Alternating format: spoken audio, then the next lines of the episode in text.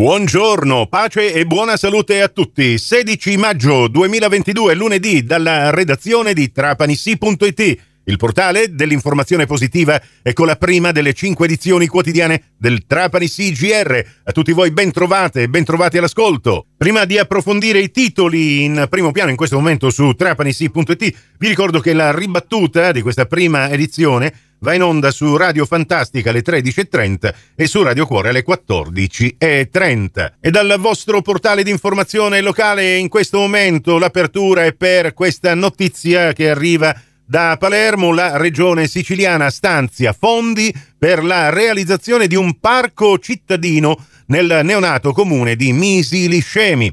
Eh, da subito il commissario del comune Carmelo Burgio potrà procedere per definire gli atti necessari alla redazione del progetto. C'è anche una bella fotografia che inquadra quelle che erano una volta le frazioni del comune di Trapani, Marausa, Locogrande, Rilievo, Guarrato, Fontana Salsa, Palma, Salina Grande e Pietre Tagliate, questo parco urbano che taglia il territorio di questo nuovo comune seguendo un tracciato che nella foto, nella grafica che abbiamo pubblicato a corredo di questa eh, notizia è tutto evidenziato in verde, si tratta infatti di un parco urbano e per cui è giusto che eh, il verde sia predominante. E dal verde al grigio è pericoloso amianto, ancora una notizia che arriva dalla regione siciliana che ha previsto uno stanziamento nella finanziaria per lo smaltimento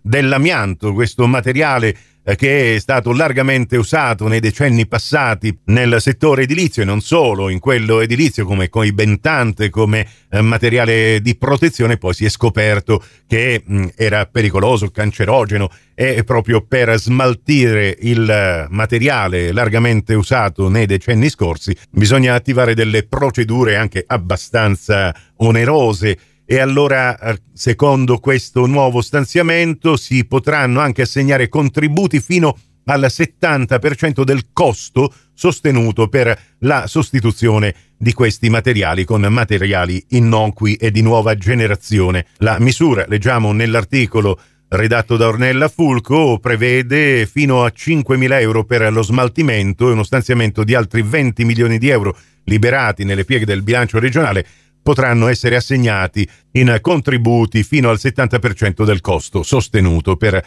la sostituzione dell'amianto nelle coperture e nei tetti. Giornata nazionale dell'Associazione Dimore Storiche. Il 22 maggio l'apertura straordinaria del Villino Nasi. L'ingresso è contingentato e avverrà solo su prenotazione da effettuare via email. E poi il fatto di cronaca di ieri, un 29enne che era ristretto ai domiciliari viene ferito, gli hanno sparato alle gambe. L'episodio avvenuto all'alba di ieri nel quartiere Cappuccinelli di Trapani. E abbiamo un'altra importante notizia che riguarda un eh, bel numero di cittadini trapanesi preoccupati per la realizzazione del sottopasso che congiungerà eh, via Marsala con via Virgilio. Bene, domani è previsto un incontro a Palazzo Dalì con l'ingegnere Palazzo delle Ferrovie dello Stato e con i progettisti di questo sottopasso. È un incontro aperto alla cittadinanza alle 10.30 e ne parleremo con l'assessore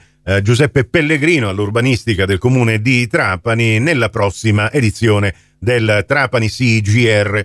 E chiudiamo con lo sport, finisce 2 a 2 la partita ieri al provinciale con la quale il Trapani ha salutato i suoi tifosi, a dire la verità anche abbastanza scarsi, al provinciale, era l'ultima gara casalinga del Trapani contro il Paternò, squadra anch'essa salva, tranquilla, in una penultima giornata che ha già eh, espresso il primo verdetto Gelbison Cilento che ha vinto contro il Troina 3-0 fuori casa è già promossa in Serie C, mentre per quanto riguarda le retrocessioni ancora da attendere lo sviluppo dell'ultima giornata di domenica per sapere la composizione dei play-out e se si faranno ovviamente questi play-out, visto che è ancora accesa la lotta fra le ultime squadre in classifica. Ieri abbiamo avuto intanto la conferma che il Trapani giocherà la sua ultima partita fuori casa